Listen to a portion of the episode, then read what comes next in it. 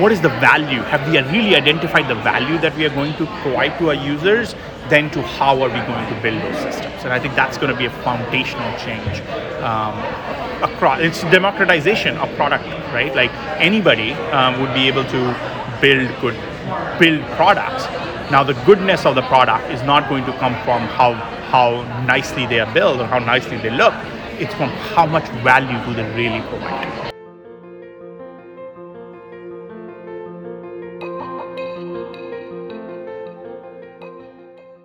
Hi, I'm Mike Green, and welcome to Understanding Users, the podcast where I chat candidly with UX design and research professionals from around the world to hear about how they build digital products and services in a user centered way. My name is Prayag Narula.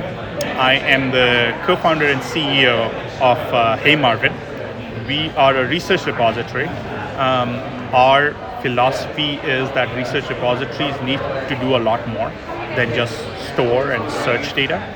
Um, so we are a, a full-fledged platform. Um, we plug into all of the existing tools. Uh, we are a qualitative data analysis tool.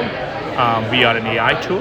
Um, so and we're funded by Sam Altman, who's the CEO of OpenAI. So think of us as an AI-powered research repository that does a lot more than just, just store data. And is it your first time at uh, UXDX, Prayag? It is my first time. It's my first day at UXDX. So really, really excited to be here. Um, I met Rory, who's the, the founder, Catherine, the co-founders of UXDX. Uh, seems like a good group of people. And you mentioned uh, just now about kind of the role of AI in, in you know, underpinning Hey Marvin. I'm interested to know. Tell me more about that. So, kind of how how have you used AI to kind yeah. of develop and build the products? So, I mean, AI. Uh, look, AI is a tool, right? I, I, look at AI as a tool that's available to um, you know to wider and wider audience. What what we are envisioning is what AI can do in hands of people who are interested in research, whether that's researchers, product managers, designers. Um, but what can AI do for them? It's not. It's it's less about. It's, not about replacing. It's about making, giving them access to this another another a suite of tools, right? Powered with AI. Um, and so you know, for us, AI goes as you know, as simple as automating your note-taking process when you are conducting your research, um, to um, you know, to to summarizing some of your research, all the way to even like synthesizing and recommending research. So AI can do a lot of things, um, and what we are trying to do is, what we are building is tools that can help people who are interested in research do their job a lot better.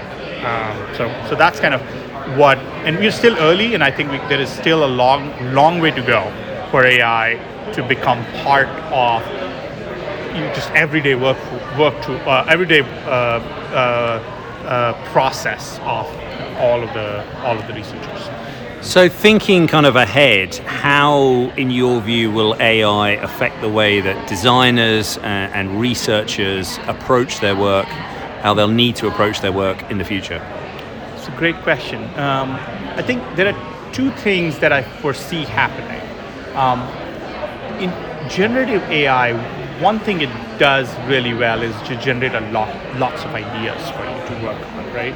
Um, so one of the really foundational way in which the the design process, design workflows are going to change is it's going to move away from how uh, from from how the know-how of designing, the know-how of designing the UI, the know-how know-how of coding the UI to what? Like what is it that we need to do? The what is going to become increasingly more important than the how. Uh, what does a UI look like is going to be slightly kind of less and less important than like what is it that we are trying to build, what is our customer, what are our users trying to achieve, right? I think that's the key um, dramatic change and everything that changes with it, right? Like the role of the research, the role of the researcher, the role of the designer as a researcher, the role of product manager as a researcher, the role of engineer as someone who's interpreting the research, right? Um, so it, all of that is going to move towards um, towards like what is it what is the value? Have we really identified the value that we are going to provide to our users? Then to how are we going to build those systems? And i think that's going to be a foundational change um, across it's democratization of product right? Like anybody um, would be able to build good build products. Now the goodness of the product is not going to come from how how nicely they are built or how nicely they look. It's from how much value do they really provide? Yeah. And and what about the the concerns, if I can put it like that, that surround AI in terms of hallucinations and uh, you know all the various other you know there have been some quite high level examples given of, of issues using AI. What how would you respond to that? What's your view on, on that in terms of kind of what users need to think about? Great question. I will answer this question with an, with an asterisk. We are funded by OpenAI. Sam Altman is the largest shareholder outside of the employees and the founders. Um, but uh, we are not influenced by OpenAI. None of that I'm saying is, is in conversation. So, with that giant asterisk, um, look, concerns about AI, generative AI, are very valid. Uh, so, there are two types of concerns. One are there are societal concerns, and one is there are more technical concerns, right? Societal concerns around like what what happens to jobs, right? Like what happens, like are people going to be, are, are is there going to be mass unemployment? I think those are slightly exaggerated. Um, I, you know, when spreadsheets came, it's not that the accountants went out a job, right? Like they were not summing manually anymore, right? But it's not that the accountants are still a very valid and very reputed profession as it was, you know, uh, 50, 50 years ago when we didn't have any of these tools, right? So I think that piece is, I think it's, we are going to, as designers, as uh, researchers, as product builders, I think our value is going to, we are going to be able to produce more and more value for the society, right? So that's the, that's, I think it's going to be a net good thing for um, for, for, for the people. Now let's talk about the technical risks. Like you mentioned hallucinations, you mentioned like you know um, plagiarizing, right?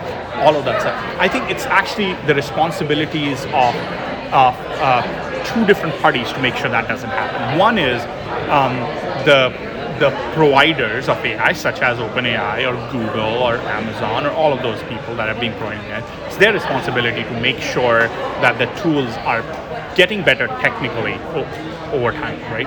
And then it's actually the responsibility of developers like ours who are relying on those tools to basically ensure that the hallucinations, the plagiarism, the the the, the wrong answers are caught.